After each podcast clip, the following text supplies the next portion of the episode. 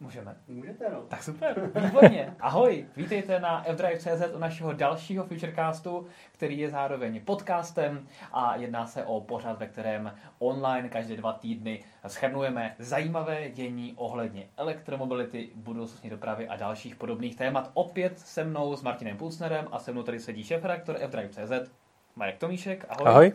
No a dneska nás čeká velmi výživná porce témat, jako vždycky, ale tentokrát ještě výživnější, protože hlavním tématem je autosalon v Šanghaji. Na tentokrát nevypravili osobně, ale mohli jsme slintat nad novinkami pouze online na bohužel onlineových tiskových konferencích, ale to už si bohužel COVID žádá a už jsme si na to zvykli, ale to nic nemění na faktu, že jsme se tam dočkali několika zajímavých premiér. Ještě těsně předtím jsme se dočkali oficiálního odhalení Mercedesu EQS, to znamená ultra luxusního elektromobilu s dojezdem až 770 km s nejnovějšími technologiemi, úžasným vzhledem a mnoha zajímavostmi. Na ten se rozhodně podíváme, i když jsme vlastně ve Futurecastu už EQS-ko několikrát rozebírali, tak teďka se podíváme na tu finální siluetu, design a funkce. No a potom se podíváme na novinky, které se odhalily právě na šanghajském autosalonu. To znamená, máme tady Audi A6 e-tron, zatím jako koncept, ale za 2 roky už bude reálné auto. Máme tady samozřejmě Volkswagen ID.6, který se ale bohužel zatím nedostane do Evropy a my si třeba trošku zapláčeme, proč bychom chtěli, aby se dostal do Evropy. Když jsme u toho Mercedesu, tak tady bude Mercedes-Benz EQB, který se dostane na český trh v příštím roce.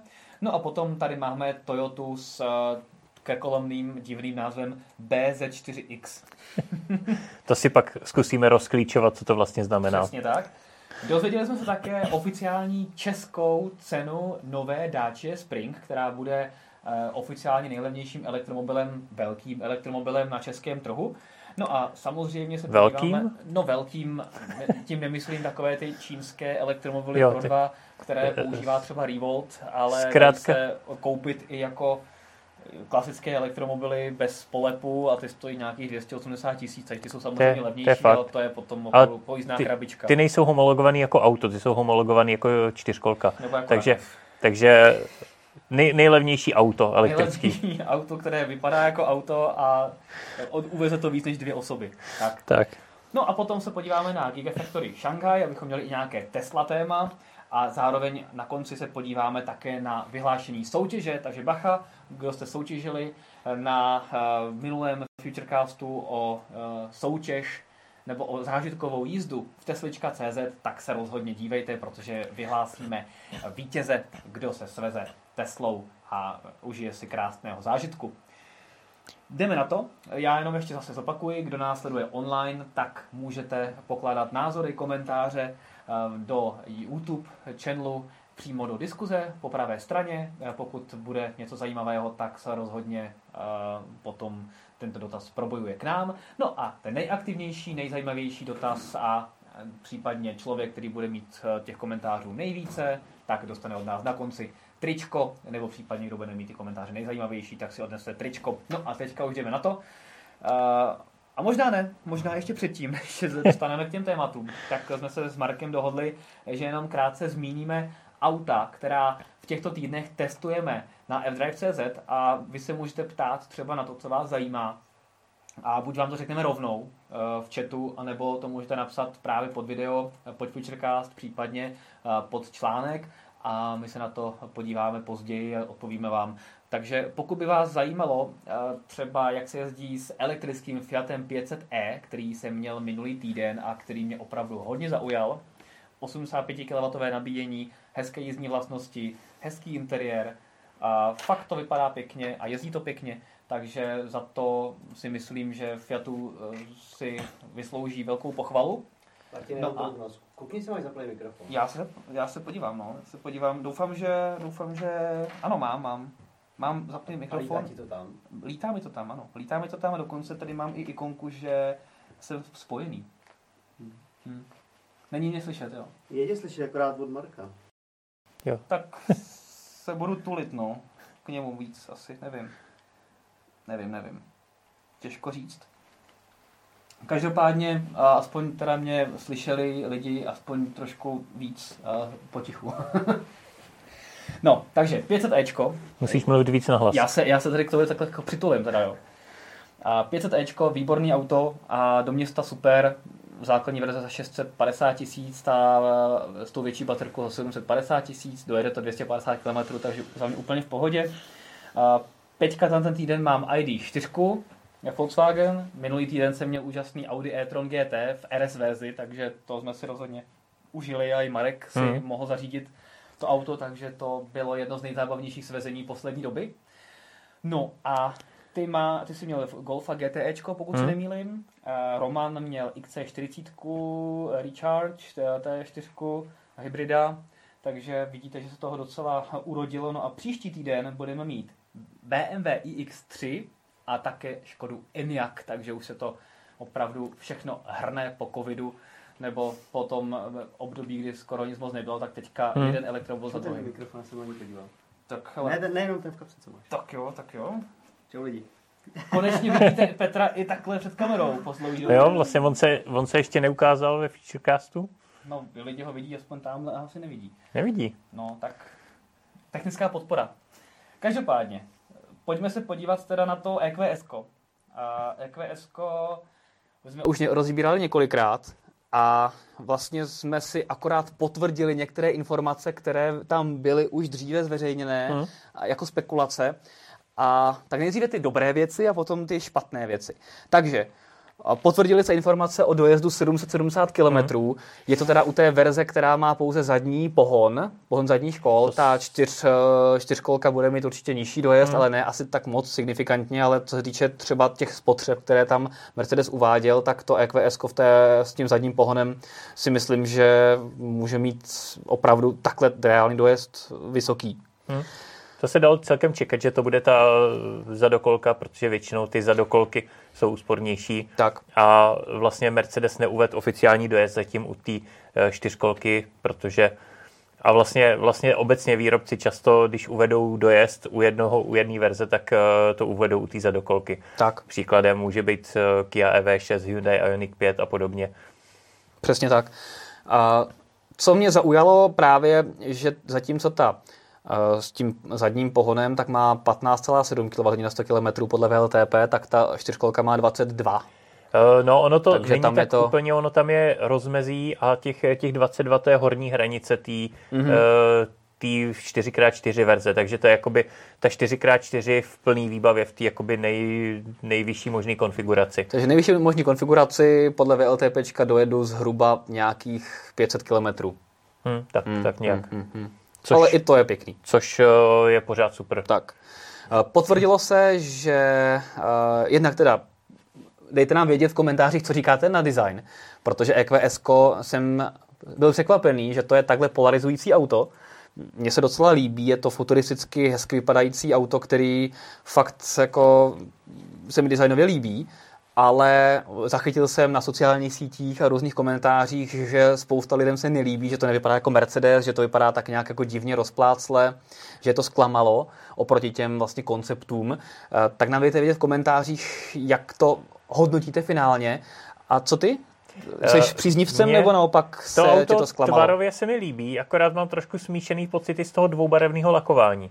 Ale je možný, že to je jenom jako třeba nějaká příplatková výbava, že standardně to bude v jednom laku. Já si myslím, že je. Já si myslím, že to standardně asi nebude. Takže když to bude mít jednu barvu, tak by se mi to asi líbilo víc. Jo, no mně se třeba to dvoubarevné lakování docela líbí, že to je jako zase vypadá to jako exkluzivně, že to je něco jiného než standardní auto, ale jako jsem si jistý, že základ bude jednobarevný, protože to bude nějaký tučný případek, si myslím. Předpokládám, že to tak nějak bude.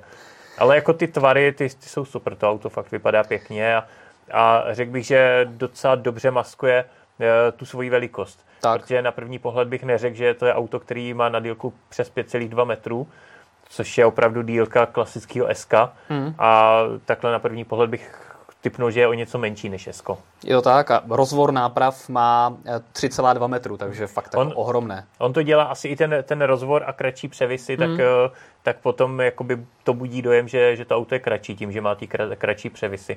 Ale ono to je hodně na tom rozvoru. Přesně tak, ono to je hodně i o tom, že ten elektromobil nebo elektromotor prostě tu zástavbu a celkovou tu karoserii dokáže nebo dovolí udělat jinak než a efektivněji než ten spalovací, kde prostě potřebuješ mít tu velkou přední kapotu pro ten 8válec nebo 6válec aspoň, případně SK bývaly doby 12 válců. Každopádně, jo, jak přesně říkáš, krásně to maskuje. Bohužel se potvrdilo teda to, že auto má pouze 400V architekturu, ne 800V. A na druhou stranu i přesto je velmi efektivní, hlavně díky tomu tvaru. Vlastně zopakujeme, že má koeficient odporu nejlepší ze všech elektromobilů nebo ze všech aut sériových 0,20, což je jako úžasný. No a díky tomu má takhle dlouhý dojezd. Na druhou stranu ten nabíjecí výkon není tak působivý jako u některých jiných elektromobilů, který mají třeba 800W architekturu. Na druhou stranu těch 200 kW, kolik je ten maximum, tak to na těch 400V si myslím, že je výborná hodnota. To každopádně jako obecně vzato, když se podíváme na trhu, tak je to výborná hodnota celkově. Akorát když bychom to porovnávali s těma prémiovejma, opravdu prémiovými elektromobilama typu e-tron GT, Porsche Taycan, tak tam prostě ztrácí. Tam je vidět, že ta 800V architektura přece jenom dovolí o něco víc a musí ta Mercedes používat vyšší proudy, aby dosáhnul alespoň těch 200 kW. No on ztrácí, pokud se podíváme na maximální výkon, tak ztrácí třeba i na Teslu Model 3 nebo na Tesly obecně, které nabízejí na 400V architektuře vyšší nabíjecí výkon. To je pravda. Ale ty chceš říct to, co jsi vlastně slyšel na tom callu, předpokládám? Jednak to, ale vlastně i u té Tesly to maximum výkonu je poměrně krátký a právě tím Mercedes argumentoval, že vlastně nejde o ten maximální výkon, ale jde o tu nabíjecí křivku, která vlastně určuje ten celkový čas nabíjení, třeba jdeme tomu od 10 do 80%. Takže tu zatím neznáme. Tu si budeme muset otestovat, až auto budeme mít na test, ale vypadá to, že Mercedes si tou nabíjecí křivkou je jistý a vypadá to, že asi bude relativně plochá ta nabíjecí křivka, což by znamenalo, že ten rozdíl mezi autama, který mají maximální výkon vysoký, ale potom zase to padá dřív dolů, tak by na tom čase nemusel být tak velký. Zkrátka Mercedes... Já jsem přímo pokládal dotaz právě na tu rychlost nabíjení, na nabíjecí výkon a 800V architekturu, proč to není. A vlastně odpověď zněla, že to vyhodnotili, že to není potřeba, že vlastně i s tou 400V architekturou jsou schopni dosáhnout velice dobrých nabíjecích časů. Takže to byla odpověď, kterou jsem dostal na ten dotaz, který mě vlastně nejvíc na tom zajímal, protože jsem si říkal, proč auto, který je opravdu na špici technologicky, tak nemá těch 800V jako třeba jiný elektromobily. Přesně, jak říkáš, důležitá bude praxe. Takže pokud těch 200 kW opravdu udrží celou nebo velmi dlouhou dobu, tak je to mnohem víc než třeba Tesla Model 3, která sice má ten pík 250 kW, ale je to opravdu na pár vteřin na fotku a pak to rychle padá dolů. Pokud a kolem nějakých 30% už jsi hluboko pod 200 kW. A pokud třeba to EQS bude chovat podobně jako, nevím, Taycan nebo e-tron GT, nebo ještě líp, znamená, že ten výkon vysoce přes 200 kW a nebo kolem těch 200 kW udrží i kolem 50% nabití, tak ve finále to nabíjení může být velmi solidní a ani nevadí, že nemá 800V architekturu. Co mě ale zaujalo, tak je velká rekuperace. 290 kW té čtyřmotorové varianty, to je fakt jako ultimátní hodnota, která, pokud se nemýlím, tak je největší ze všech elektromobilů. To je pravda, nebo je hodně podobná, jakou mají právě e-tron GT a Porsche Taycan. Ty mají 270, takže Mercedes je ještě výš, i když vlastně má papírově nižší výkon, tak ta rekuperaci má silnější, což mě zaujalo a opět to nahrává a pomáhá té efektivitě, hlavně třeba v tom městském provozu. To si myslím, že v městském provozu se to absolutně nevyužije, nebo by člověk když musel jet... Zpomaluješ?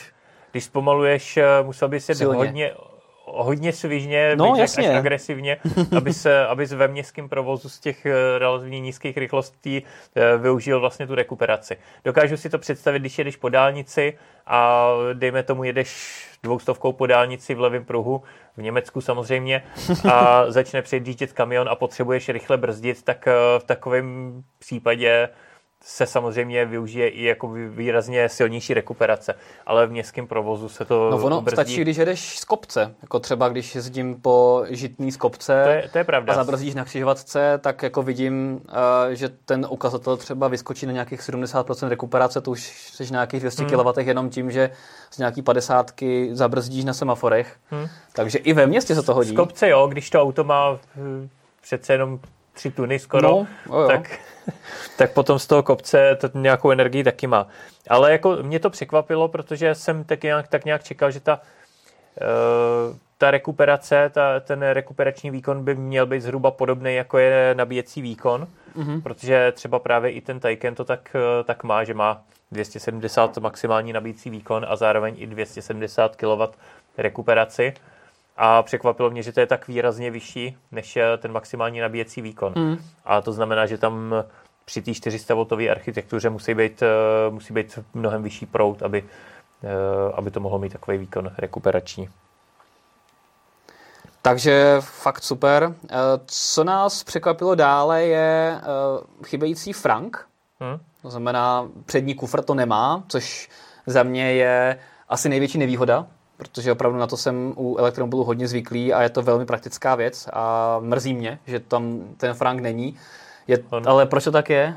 On dokonce nemá ani otevírací kapotu. Přesně tak. Ta kapota se otevírá jenom v servisu a když si někdo potřebuje dolejt třeba kapalinu do ostřikovačů, tak tam je takovej ten servisní otvor na blatníku. Na straně, takže pokud vás zajímalo, co to na té straně je, není to nabíjecí konektor, který je bohužel vlastně na pravém zadním boku, což podle mě není úplně praktické umístění, ale... Zvlášť u tak dlouhýho auta. No přesně tak, takže tam to opravdu nemá moc jako dobré umístění, ale každopádně to vepředu není nabíjecí konektor další, ale je to otvor na dolévání kapaliny. Stejně jako to má třeba iX, které to má pod logem BMW. Jo, tak to jsem ani nevěděl. No, tak to už vypadá, že to začíná být taková móda, ty neotvírací velký kapoty. Ale BMW iX, jo, iX, to, co přijde za rok. Jo, no. Jasně, tak to jo. Mě napadla iX3. Ne, iX. Ta právě otevírací kapotu má. Ale nic tam není, no. Ale je to fakt škoda, protože nějaký malý prostor, aspoň na kabely, se v tom elektromobilu hodí. Tam argument je, že kufr je velký a že tam pod kufrem je odkládací prostor, ale v momentě, kdy ten kufr mám plnej a mám tam zavazadla, tak se mi opravdu nechce to všechno vyrovnávat, abych tam tu dostal kabely. Přesně tak. Takže prostě mít snadno přístupnou přihrádku někde vepředu je úplně super. Ale Mercedes argumentuje tím, že vlastně tam vepředu je, jednak ta kapota je krátká, oproti klasickému S-ku třeba, ale hlavně argumentuje tím, že ten prostor je využitý technologiemi, které tam jsou konkrétně, protože na to směřoval taky můj dotaz, a konkrétně tím, že tam je i nějaký prostě super čistička vzduchu že vlastně do kabiny jde potom čistý vzduch, takže zase uvidíme ty technologie potom v praxi, jestli to má opodstatnění. Mercedes říká, že jo, že to má smysl, že prostě ten prostor využili k něčemu jinému. Ale stejně si myslím, že nějaký malý... Mohl by tam být, no. Malá kapsa aspoň na ty kabely. Jako nepotřebuju tam dávat lodní kufr, ale prostě aspoň ty kabely. Přesně tak. A já vždycky říkám, Tesla ukazuje, že to jde. Že i u prostě auta jako Tesla Model S, tak prostě ten kufr přední máš a je docela velký. Navíc Tesly mají i HEPA filtry, takže jako tak, taky mají účinný filtry vzduchu. Tak. A tam se opravdu dá dát i loďák do Tesly Model S. No, u těch Tesel, které mají už přední náhon nebo přední pohon, tak tam už ne, tam už ta kapsa není tak velká. To je pravda, no. Ale ano, máš pravdu, že u těch, co měli tehdy ještě zadní náhon, za dokolky, tak ty měli fakt takový ohromnej frank. To bylo super, no. Tam tam se dalo dát opravdu jako kufr. To si sám o sobě zažil, že já jsem to viděl na vlastní oči, pán na letišti otevřel přední kufr, šoupnul tam kufr a úplně to v pohodě. Takové doby už jsou dávno pryč. Teďka se ty i franky zmenšují a Tesla Model 3 vlastně dostala teplný čerpadlo, tak se jí taky ten přední kufr zmenšil a už není moc velký a už je to vlastně podobný, jako mají ostatní auta. Ale pořád se tam prostě ty kabely vejdou. Přesně tak. I to, co je třeba v i3, malinký kufr, ale prostě jsou tam, tady se tam dát kabely. Je to tak. No, to je jako ten hlavní důvod franku. Prostě. Tak. Já tady mám... Petr na nás výzumně bliká, já už jsem z těch aut blblej. Tak zablikej, Petr. Já tady mám zajímavý dotaz z chatu od Allmobile a vlastně mě to ani jako nenapadlo, ale on se ptá, už se ví, jestli Mercedes bude podporovat Android Auto a je to jako reálný dotaz, nebo je to nesmysl a skutečně ano, bude za každou cenu. No, Android Auto si myslím, že podporuje už teďka, nebo pokud se nemýlím, tak CarPlay, Android Auto, Mercedes má, pokud se jako nemýlím, tak jo. Já si teda nejsem jistý, myslím, že má už dlouho. Delší dobu s Mercedesem nejezdil, ale beru tyhle funkce jako takový standard. Jo, jako koukám. Prakticky do jakýhokoliv auta, když sednu, tak... No, ne úplně všechny, ale třeba Porsche zatvrzelé Android Auto odmítá, nebo odmítalo a má jenom Apple CarPlay, ale jo, Tesla nemá vůbec nic. Ale třeba... Takže Taycan má jenom Apple CarPlay? No, protože Android považuje za nebezpečný, takže podporuje jenom Apple. A jak je na tom e-tron GT, který má... Který tak vlastně ten má Audi infotainment, takže tam je to... Takže tam je obojí. To je zajímavý. No. Každopádně já to tady koukám, já jsem Mercedesy z MBUX testoval od jako 2 roky zpátky a Android Auto už tam taky bylo, takže Android Auto má, takže v pohodě. No a když jsme to infotainmentu, tak samozřejmě na EQS ohromný hyperscreen, 3 velký displeje, luxusní interiér, over-the-air updaty, stejně jako u Tesly, stejně co se týče infotainmentu i pohonu, baterky a tak podobně. Takže tohle všechno Mercedes umí. Má 2 displeje i vzadu na sedačkách, luxusní zadní sedačky. Ten interiér snese ty nejpřísnější měřítka, vypadá nádherně a tam se opravdu hodně těším, až si ho vyzkouším. Je to opravdu důstojná obdoba, elektrická obdoba S-ka klasického. Tak. Máme tam ještě nějaký komentáře na EQS, respektive design. Kdo chce vyhrát tečko? Tak, máme tady, třeba uživatel Karnam píše, že EQS působitý nudlovitým dojmem, ale celkem to prejde. Ale na Audi e-tron GT rozhodně nemá, což mě třeba zase jako přijde, že od toho některý lidi možná čekali jako sportovní auto, když ona je to vlastně limuzína.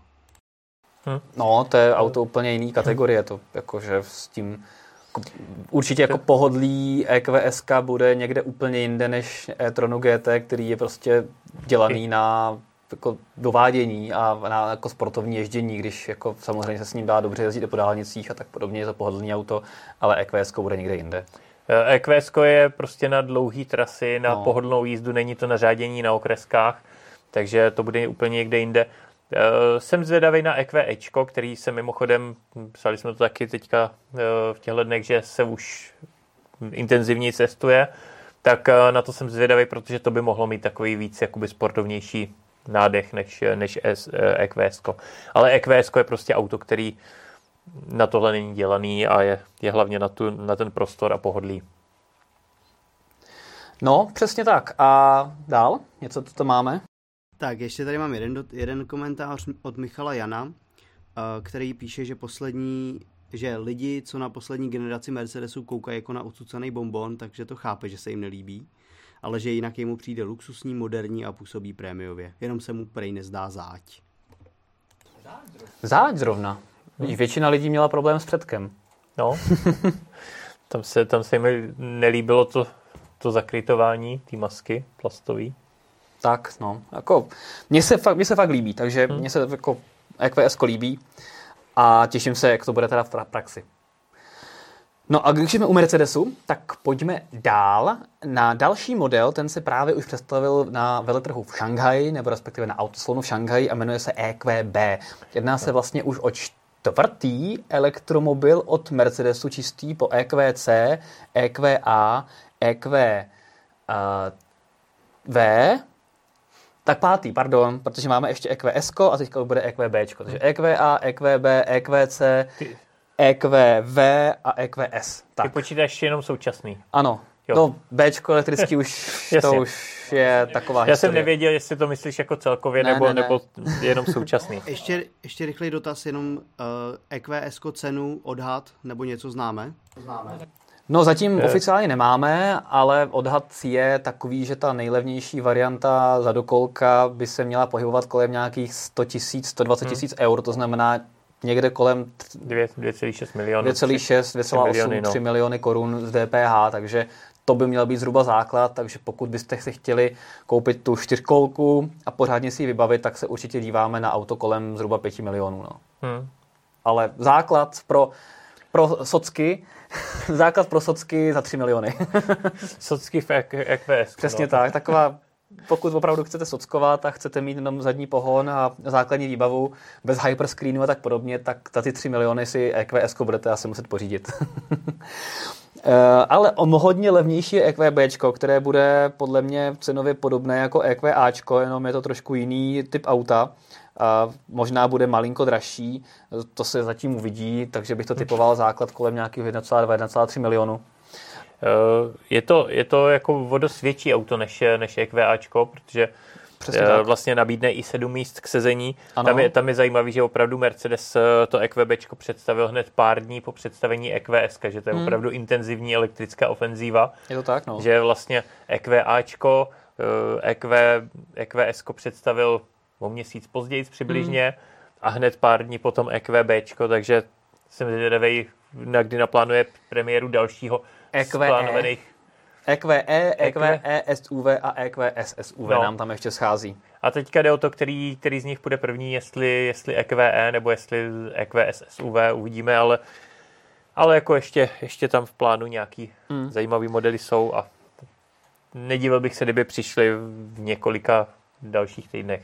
Tak, každopádně na rozdíl od EQS, které stojí na zcela nové platformě, čistě elektrické, tak EQB je vlastně opět předělávka spalovacího GLBčka, stejně jako EQA je pouze předělávka spalovacího GLAčka, to znamená, že ty parametry, prostornost a tak podobně nejsou nějak jako ultimátní. Na druhou stranu to dovoluje Mercedesu přinést, jak říkáš, elektromobily v rychlém sledu na trh a čeká se vlastně na tu čistě elektrickou platformu, která bude později pohánět i tyhle ty auta v této kategorii, ale až tu novou generaci za několik let. To znamená, v této generaci je to zatím jenom mírná předělávka spalováku s trošku odlišným designem, ale funguje to. Pro ty velké modely, jako je to třeba S-ko, EQEčko a podobně, tak vlastně ta je ta platforma EVA, na který stojí. S tou se počítá potom i pro pravděpodobně luxusnější Maybach a vlastně pro ty menší modely, které jsou pod EQEčkem, tak tam se připravuje nová platforma, teďka z hlavy nevím, jaký má označení, ale tam má přijít v roce 2025, takže tam podle... Adam, jo? OK. Jo, takže první auto, který na ní vyjede, si myslím, že bude nástupce EQC, který je nejdýl na trhu a až přijde vlastně nástupce, tak předpokládám, že už bude na té nové platformě. No, každopádně EQBčko je vlastně technologicky to samé jako EQAčko, to znamená zatím 66 kWh baterie, později bude k mání i větší. Máme tady první verzi, která byla představená, tak je verze 350 4matic, to znamená 4-kolka, 215 kW, ale údajně nebude chybět později ani výkonnější verze a potom ještě verze AMG. Maximální rychlost nabíjení 100 kW, 11 kW palubní nabíječka, takže takový standard. To samé, co nabízí EQAčko, tak právě má i EQBčko. S tím, že zatím se bude prodávat hlavně v Číně. Zajímavé právě je, že se bude i v Číně vyrábět a zajímavé je, že můžete mít právě, jak už jsi zmiňoval, i 7 míst, takže se dá očekávat, že jakmile to přijde na té světové trhy, tak to bude vlastně konkurence i pro Tesla Model Y velikostně i tím počtem míst, protože i do Tesla Model Y si může dát třetí řadu sedadel, i když je to víceméně pro trpaslíky nebo pro lidi, co nemají nohy. To EQBčko bude mít výhodu v tom, že má klasickou siluetu karosérie, že to není jakoby sportovní střížený jako Tesla Model Y. Takže tam nemusí sedět takhle, takže tam bude určitě víc místa na hlavu. A myslím si, že to bude v tomhle směru zajímavější. Tak. Uvidíme. Já jsem na to sám zvědavý, ale jak už jsem říkal, tak bohužel se EQBčko na náš trh dostane až na začátku roku 2022, takže si ještě počkáme. Ale kdo by se chtěl svést, tak musí do Číny. Potom další auto, které tam zářilo, tak je Audi E6 e-tron. My jsme měli vlastně možnost se na to auto podívat před premiéře, no virtuální předpremiéře, bohužel zase samozřejmě. A v podstatě se jedná o ukázku dalšího auta nebo prvního auta, které vyjede na zcela nové platformě PPE, kterou Audi opět vyvíjí ve spolupráci s Porsche, ale bude to platforma, která bude určená pro luxusní velké elektromobily. Ta zkratka PPE je Premium Platform Electric, takže už z toho premium je vidět, že to bude směřováno opravdu na zajímavé velké elektromobily. No a A6 e-tron bude jedním z prvních, ale ne úplně první. Vlastně jedná se o A6 e-tron je taková, pokud to velmi zjednoduším, taková elektrická A7. Vypadá designově nádherně, je to velká limuzína, asi bude o něco menší, nebo určitě bude o něco menší než EQS, takže to nebude přímá konkurence, ale bude to třeba přímá konkurence pro EQE. Určitě, takže to bude stejná třída, protože A6 je vlastně konkurence Ečka a tak. EQEčko bude obdoba, elektrická obdoba Ečka, takže to bude přímá konkurence. Je vidět, že Audi na to jde úplně vlastně stejně, protože stejně jako EQS-ko, tak má splývavou záď oproti sedanovitému S-ku, tak i A6 e-tron má velmi jakoby siluetu spíše přiblížící se A7, takovému tomu sportbackovému stylu, kvůli aerodynamice a lepším parametrům, takže možná si na to asi budeme muset u elektromobilů zvyknout, že klasické sedany budou spíše výjimkou. Mně se tohle líbí víc. Mně se taky líbí víc, je to praktičtější. Já jsem spokojený. Pokud je otevírací celý zadek, tak jak říkáš, je to i praktičtější, že tam dáš větší věci. Tak. Takže já si myslím, že to není špatná cesta a vypadá to sportovnějc. Přesně tak. Dorazí tedy na začátku roku 2023, slibuje dojezd přes 700 kilometrů. Nabíjecí výkon bude mít opět ultimátní, stejně jako teďka e-tron GT, takže 270 kW, má opět 800V architekturu a nějakých 300 km nabije za 10 minut, to znamená, že ta efektivita bude ještě lepší než teďka, kdy těch 300 km nabije zhruba za 15 minut, takže tam jsem opravdu zvědavý, jak dostojí slibům Audi. Co se týče technologií, tak mě zaujalo, že se opět vrací zpátky virtuální zpětná zrcátka, což je super, takže za to jsem moc rád. A baterie by měla být kolem hodnoty 100 kWh. Ještě neřekli přesně kolik, zatím je to jenom koncept, ale měla by to být kolem 100 kWh a to znamená o něco víc, než mají současné e-trony díky tomu, že má i trošku lepší dojezd. S tím, že zrychlení by mělo být u té vrcholné verze po 4 vteřiny, takže to bude i relativně rychlý elektromobil. A zajímalo by mě, jestli bude i kombík, protože A6 mně přijde, že je výrazně oblíbenější, neznám teda statistiky, ale jenom tak jako to, co potkávám, tak mně přijde, že většinou v kombíku. Takže jestli plánujou jenom tenhle ten v podstatě sportback, anebo jestli bude do budoucna potom i kombík. Myslím, že nejseš sám, koho to zajímá. Já jsem zaznamenal i pod našimi články a videí komentáře, že pokud by tohoto bylo v kombíku, tak by už o tom uvažovali. Je pravda, že kombíků v elektrickém provedení je jako šafrán, respektive pouze jeden čínský a jinak vlastně nic jiného není. Chystá se vlastně Volkswagen v rámci nějakého svého konceptu ukázal něco podobného jako Passat elektrický, ale zatím nic dalšího od nikoho nevidíme ani na obzoru. Takže mě by to osobně taky zajímalo, to si myslím, že by byla krásná kombinace výborného vzhledu, aerodynamiky, parametrů a zároveň praktičnosti. Takže jako pokud nás poslouchá Audi v Ingolstadtu, tak možná by to mohl být dobrý tip. Každopádně na této platformě dorazí kromě tohodle auta i vlastně A6 nebo Q6 SUV, to znamená Q6 e-tron, a ta by se měla představit už na konci tohoto roku a měla by přijít příští rok, to znamená o poznání dříve než A6 e-tron a na této platformě by měly vyrazit i další elektromobily, jak od Audi, tak od Porsche. Spekuluje se na to, že na této platformě by měl dorazit třeba elektrický Cayenne.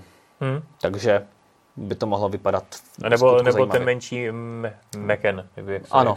Vlastně ta otázka, jestli jako bude používat tu platformu nebo nějakou jako menší, ale koncern slibuje, že ta platforma bude hodně modulární, že vlastně na ní budou právě i elektromobily toho segmentu, jako je ten Macan, jak si říkal, nebo právě velikosti třeba Q4 e-tron. Takže třeba se další generace Q4 e-tron dočkáme už na bázi této platformy místo MEB. Uvidíme.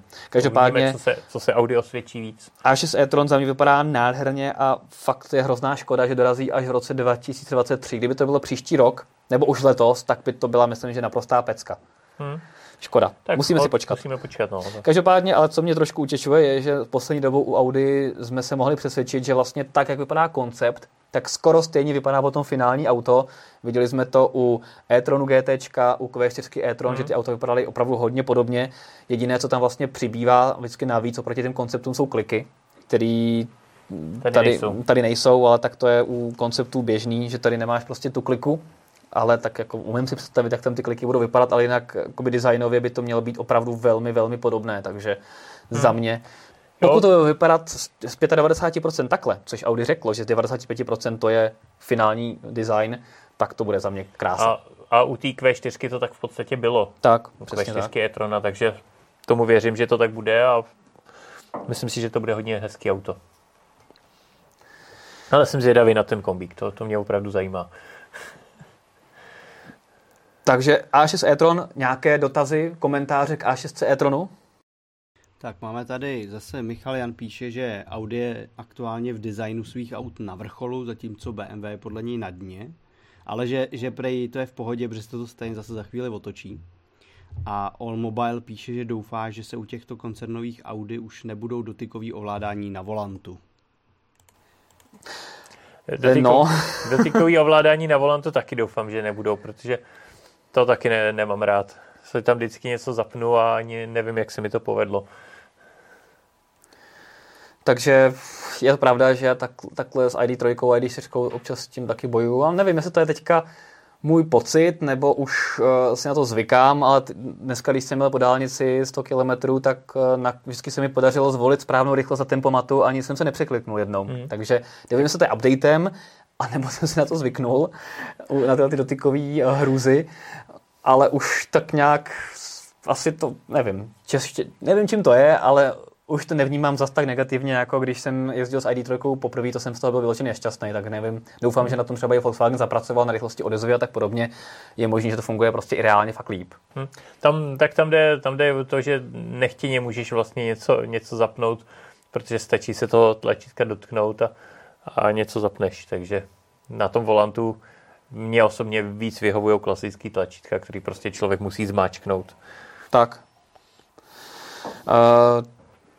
Něco dalšího k A6 e-tron? Výborně. Jdeme dál. Novinka v podobě Volkswagen ID6, což je taková zvětšená ID4. SUVčko, ale bohužel bude jenom pro Čínu. Máme potvrzeno, že do Evropy se alespoň zatím nepodívá. Což je škoda, protože to by byl další 7místný elektromobil. Takže další elektromobil, který by zvládnul vozit i větší rodinu. Takhle vlastně bude na trhu z těch klasických, když nepočítám EQVčko nebo obecně ty velký MPVčka, tak vlastně asi jenom Mercedes EQB mě napadá, nic jiného mě nenapadá. No takže Tesla Model Y. No, až přijde do Evropy. Tak ta už doufám bude každým zaklepu, teda nevím, a co na dřevo tady. Tak ono přece jenom s těma německýma úřadama to Tesla nemá jednoduchý. Nemá, ještě, že nestaví v Česku.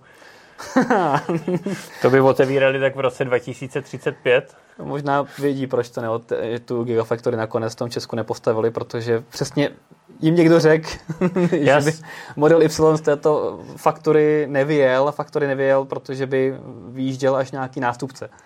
Já jsem si to tak přál, aby tady ta Tesla měla fabriku, ale teďka, když to vidím, jak bojují s německýma úřadama a říkám si, jak by to asi vypadalo v Česku, tak jsem nakonec rád. Nějaká paní na úřadě, ten miliardář, kapitalista, to ne.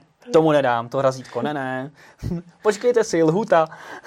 Jo, přesně vidím, jak by to vypadalo. No ale je pravda, že něco v lehčím odvaru si zažívá Tesla, bohužel i v Německu, ale doufám, že to opravdu v létě stihne a na podzim se budeme moci těšit na nové Y z té německé Gigafactory. Každopádně, co k té ID6 říct designově, nevím, jestli se mi ten předek líbí, jak má ty jako široký světla. Je to takový jako divně zvětšený oproti té ID4, ale asi to jde. je to jakoby ten základ je hodně podobný té ID4. Je to přizpůsobený pro ten primární trh, což je Čína. Tam mají přece jenom jiný vkus, jak víme, takže tak. Tam si jim to asi bude líbit a je škoda, že takhle prostorný elektromobil nebude k dispozici v Evropě. Zajímavý je, že vlastně bude k dispozici v standardní verzi, tak i v oplastované verzi ID6 Cross. A co je ještě zajímavější, tak každou z těch verzí bude vyrábět jiná partnerská čínská automobilka. Ta základní bude vyrábět SAIC, která je známá elektromobily, a ID6 Cross potom FA2TV, FAVka, takže tam je vidět, že opravdu využívá Volkswagen i toho partnerství s těmi čínskými automobilkami, které přece jenom elektromobily umí a nějakou dobu vyrábí. A vzhledem k tomu, že to je elektromobil primárně pro čínský trh, tak prostě to dává smysl, aby se vyráběl tam. Interiér velmi podobně jako ID4, jenom malinko prémiovější materiály, na ty si Číňané ostatně potrpí. 7 míst, to už si zmiňoval, baterka podobná, stejná jako ID4, výkony taky, takže tam se to vlastně technicky neliší. Takže opravdu je to trošku nafouknutá ID4, ale za mě to je fakt jako škoda, že se tady jako nedostane. Tohle si myslím, že by mohlo být oblíbený auto. Já si říkám, že když už to auto je vyvinutý a bude se vyrábět, tak je škoda, že to vlastně nevyužije Volkswagen plošně, protože si myslím, že i tady v Evropě by se našlo spousta zákazníků, který by využili to větší SUVčko, prostornější SUVčko. Přesně tak, je to v podstatě elektrická varianta Tuarega. Je to až na 2 mm rozdíl, je to stejná délka a samozřejmě prostornost je někde jinde, vzhledem k tomu, že to je elektromobil. Takže v tomhle je to trošku škoda, no. Ale co se dá dělat? Třeba časem. Třeba pokud víc lidí bude říkat, že ID Česka by byla fajn pro Evropu, tak se sem dostane. Ale já tomu možná věřím, že třeba to je jenom nějaká marketingová strategie, že zatím říkají, že do Evropy ne a třeba na podzim se to s velkou slávou odhalí. My vlastně ale máme jednu novinku ohledně ID4 a zítra se má představit ID4 ve verzi GTX. To znamená v té nejvýkonnější verzi se 2 elektromotory, 4x4. Výkonově to bude pravděpodobně totožné, jako bude Enyaq RS a jim. Takže zítra je pravděpodobný, že bude mít stejnou techniku. Takže zítra se dozvíme víc, takže pokud vás zajímají elektromobily od Volkswagenu, tak zítra se dozvíte na fdrive.cz víc ohledně sportovního ID4, výkonnějšího ID4. Tak bude tam mít v názvu to GT. Ale je to prostě pořád SUVčko, Dobře, jdeme dál. Toyota BZ4X, pro boha. Proč? Tak oni Japonci mají rádi ty složeniny písmen a číslic, takový ty kódové označení, takže Toyota se rozhodla, že elektromobily budou mít BZ a potom nějaký číslo. Takže BZ4X začne vlastně tím větším, což je vlastně crossover velikosti zhruba RAV4. A proč BZ? Below zero. Dobře, Takže ano, mohli jsme říct, že to pomenujeme jenom Toyota 4X, ale my jsme řekli ne. My to uděláme komplikovaný, protože jsme Japonci. Bude to prostě BZ a to X-ko značí, že to je crossover. Ano, to už jsem pochopil. Takže vlastně bude od BZ1, BZ4 snad bude i bez toho X. Otázka je, jak to bude vypadat, jestli to bude sedan nebo co to bude za typ karosérie. Ale zkrátka to bude odstupňovaný takhle a budou tam různý auta různých kategorií od městského auta, což bude pravděpodobně BZ1. Až po BZ5 třeba. To mluví se zatím o BZ4X jako největším, tak uvidíme. Každopádně stejně složitý jako název, tak je i to designově pojetí auta zvenku i zevnitř. Mně přijde takové jako hodně komplikované, tak jak nepřijde. Je to u Toyoty zvykem, hlavně takový interiér, jako zase tam spousta křivek. A... Ten interiér, jo, ten exteriér mně přijde jako celkem jednoduchý, ale jo. Je pravda, že to má ty japonský rysy. No, dobře, no. Každopádně, co od něm říct technicky? Víme o tom něco? Zatím ne, je to v podstatě... koncept, ale měl by přijít jako relativně brzo. Mm-hmm.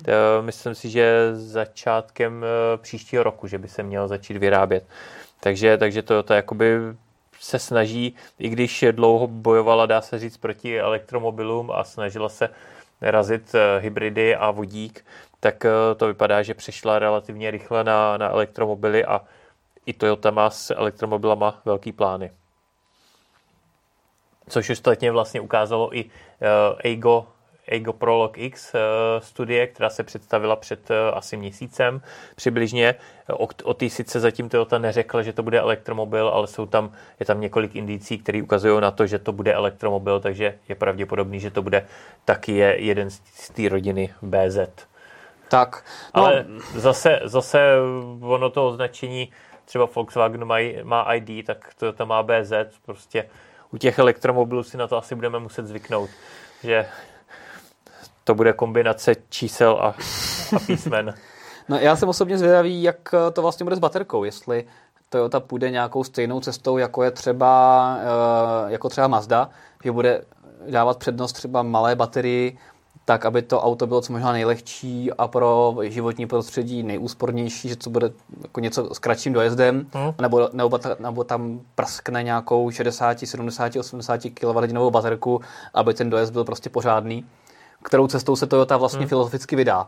To by mě taky zajímalo, protože Japoncům spíš sedí jakoby řekněme, ten zodpovědnější přístup, kdy opravdu počítají ty reální emise na produkci těch aut, na celý životní cyklus toho auta a pak tam vychází samozřejmě ekologičtější ta menší baterie. Takže je otázka, jakou cestou se vydají. K Toyotě by mi spíš seděla ta cesta Mazdy právě, že půjdou tou cestou menších baterií, že nebudou mít tak extrémně dlouhý dojezd, ale budou dělat auta pro drtivou většinu lidí, kteří stejně ten dojezd dlouhý nepotřebují.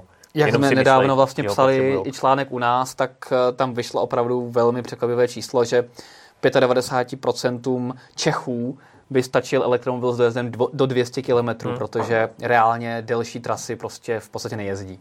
Je to tak. Takže to je velmi zajímavé. A když už občas jede, tak se dá na rychlé nabíjce někde nabít. Takže tak. Mě to osobně taky dává smysl, ta filozofie menších baterií, protože sám si můžu ověřit, jezdím měsíc a půl s Mazdou MX-30 a na to moje pohybování většinou mezi Berounem a Prahou mi to naprosto v pohodě stačí. Já vím, že jsi zástupce menších baterií. Já bych tam jezdit nechtěl, co se týče potom mých tras, ale chápu, že to je prostě jako auto na kratší dálnosti. No, takže. Na takový běžný ježdění tak. Úplně v pohodě.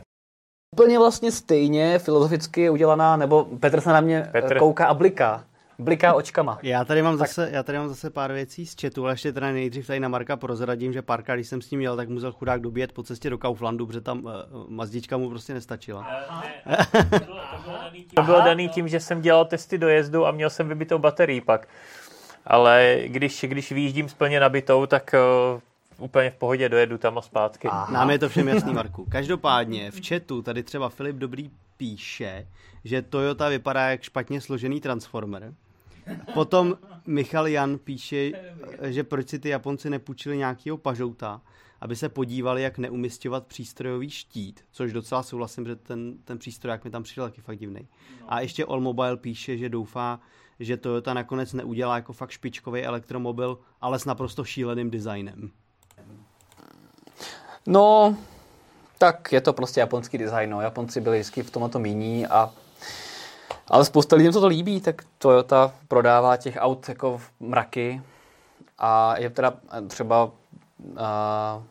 ty crossovery elektrické nebo hybridní, co prodává na českém trhu, tak jsou jako velmi oblíbený. CHR-ka tak jako určitě si to najde svoje zákazníky. Je pravda, že třeba u Corolly, zvlášť hatchbacku a kombíku už podle mě šla Toyota jinou, trošku jiným designovým stylem, že se víc přiblížila tomu evropskému stylu.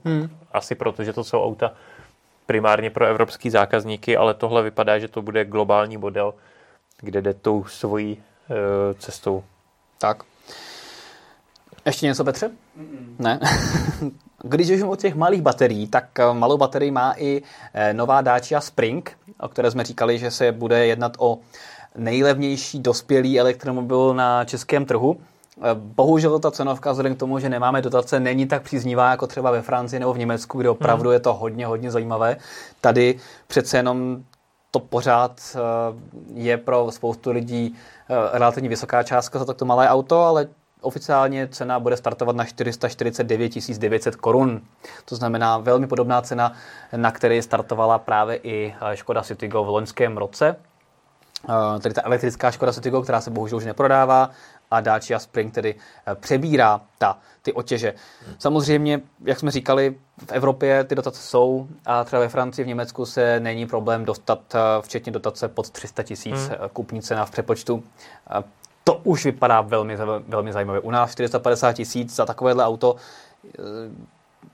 uvidíme, no. Každopádně tak je to prostě auto na krátké vzdálenosti, má baterku s kapacitou 26 kWh, dynamicky to nebude žádná hitparáda, ale je to prostě jednoduché auto do města a okolí a na nic jiného určeno moc není, takže co si myslím, že by mohlo fungovat dobře. Já si myslím, že to bude úplně stejný jako se Citygem, který bylo prakticky za stejnou cenu, je to auto podobné velikostní kategorie. Možná to Dacia bude i o něco malinko větší a prostornější, ale to uvidíme až v praxi.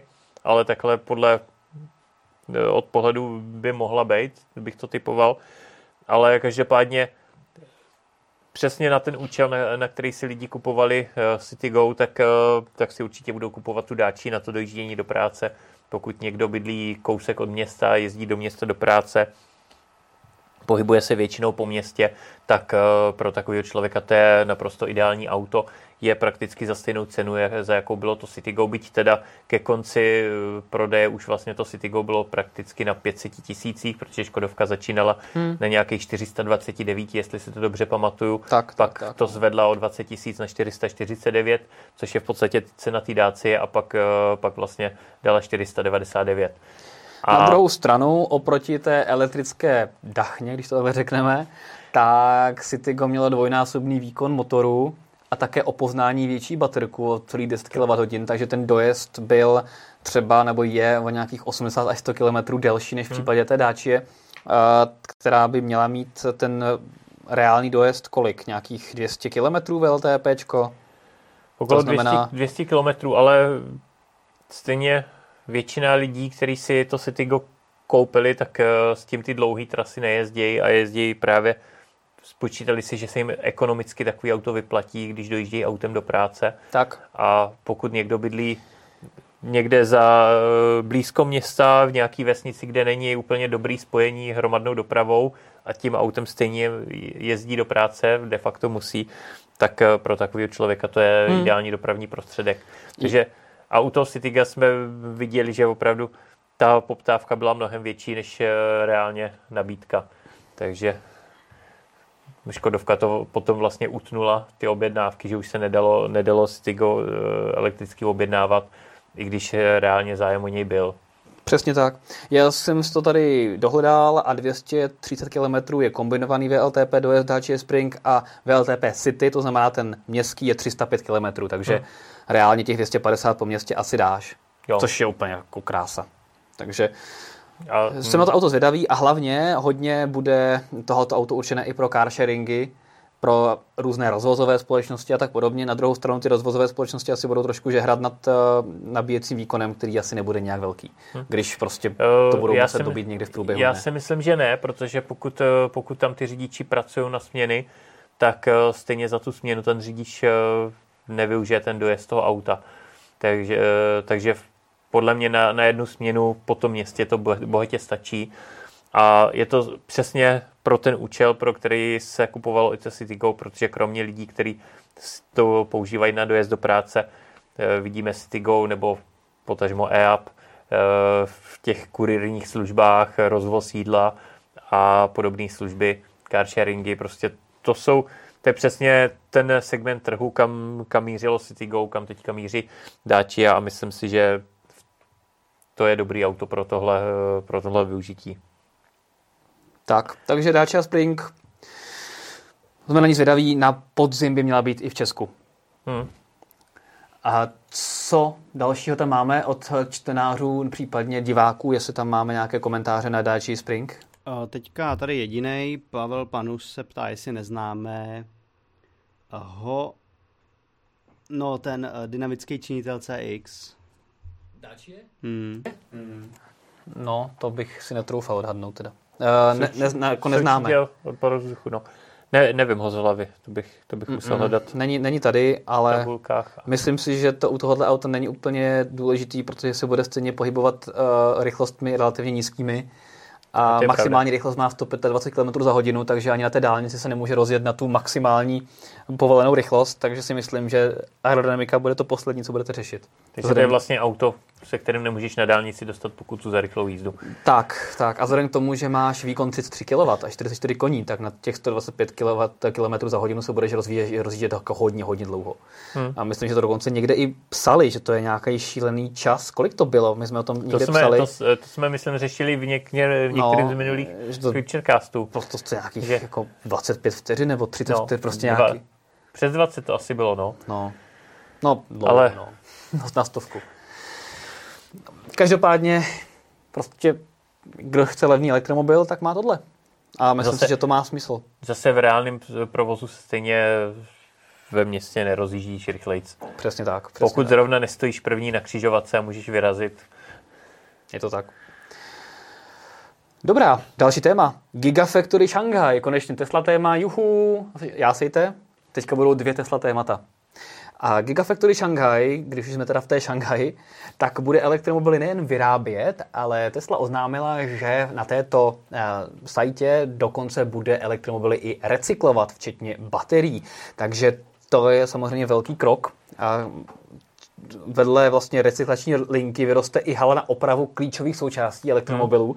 Takže je tady super, že se konečně vlastně, nebo ne konečně, ale že se i v tomto směru začíná víc řešit ten end of life přístup toho elektromobilu, respektive co s baterkama, co s elektromobily a tak podobně. Vlastně v minulém featurecastu jsme taky mluvili o projektu v Americe, který vlastně se zabývá recyklací a snaží se ji maximálně zefektivnit. Přesně tak. A je super, že vlastně stejně postupuje i Tesla, že i když v současné době toho není moc co recyklovat, protože většina elektromobilů, který se prodávají se ve větší míře, řekněme, posledních 10 let, tak pořád jezdí a mají původní baterie, ale je dobrý, že myslí do budoucna a opravdu připravuje se i na tu dobu, kdy se ty auta budou vyřazovat a vlastně budou recyklovat jak baterie, tak vlastně elektromotory a zároveň vlastně se připravují i na ty opravy,